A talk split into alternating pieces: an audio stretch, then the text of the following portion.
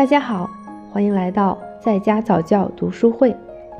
我们本期共读的书目是《正面管教》序言及致谢。《正面管教》这本书是以阿尔弗雷德·阿德勒和鲁道夫·德雷克斯的思想为基础的。作者简·尼尔森博士虽然未能有幸成为这两位伟人的学生。但他愿意向那些把阿德勒的方法介绍给他的人们致谢。阿德勒法改变了他的人生，并且极大地改善了他在家里和教室里与孩子们的关系。简·尼尔森博士是七个孩子的母亲，现在已经是二十个孩子的祖母。当他在一门新课第一次上课时，听到老师介绍阿德勒法时，老师说。这门课不是要学习很多种新的理论，而是要深入透彻地研究阿德勒法，包括帮助孩子停止不当行为的实用技巧，以及教给孩子们自律、负责、合作和解决问题能力的实用技巧。让他欣喜若狂的是，阿德勒法真的有效，他居然让孩子们之间的打架至少减少了百分之八十。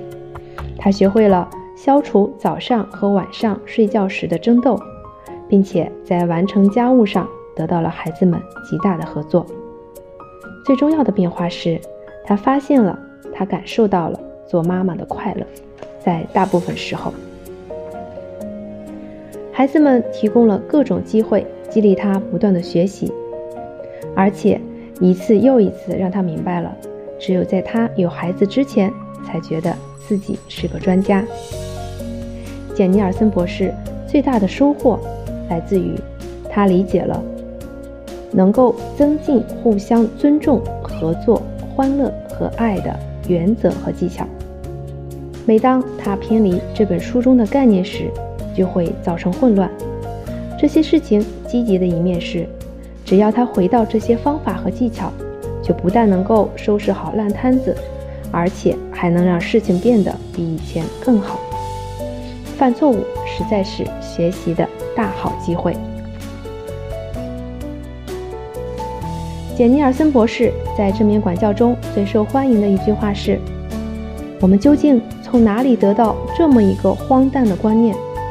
认定若想让孩子做得更好，就得先让他感觉更糟。”在面对这个观念时，父母和老师们能够明白，这的确很荒诞。然而，当他们面对孩子的不良行为时，他们仍然会滑入惩罚的旧习惯。这本书既是写给父母的，也是写给老师的。这是因为，无论对于父母还是对于老师，概念都是一样的，唯一的区别是应用的场合不同，而且。许多老师自己也同时是父母，他们愿意在家里和学校里都运用这些概念。当父母和老师能够用同样的方法，积极的携手帮助孩子时，会大大增进家庭与学校之间的互相理解与合作。正面管教的原理可以比作一幅有很多概念，也就是拼板而组成的拼图。当你在把这些拼板全部或大部分拼到一起之前，很难看到整个画面。拼图中的拼板包括：一、理解孩子的四种错误行为目的；二、和善与坚定并行；三、互相尊重；四、错误是学习的好机会；五、社会责任感；六。家庭会议和班会。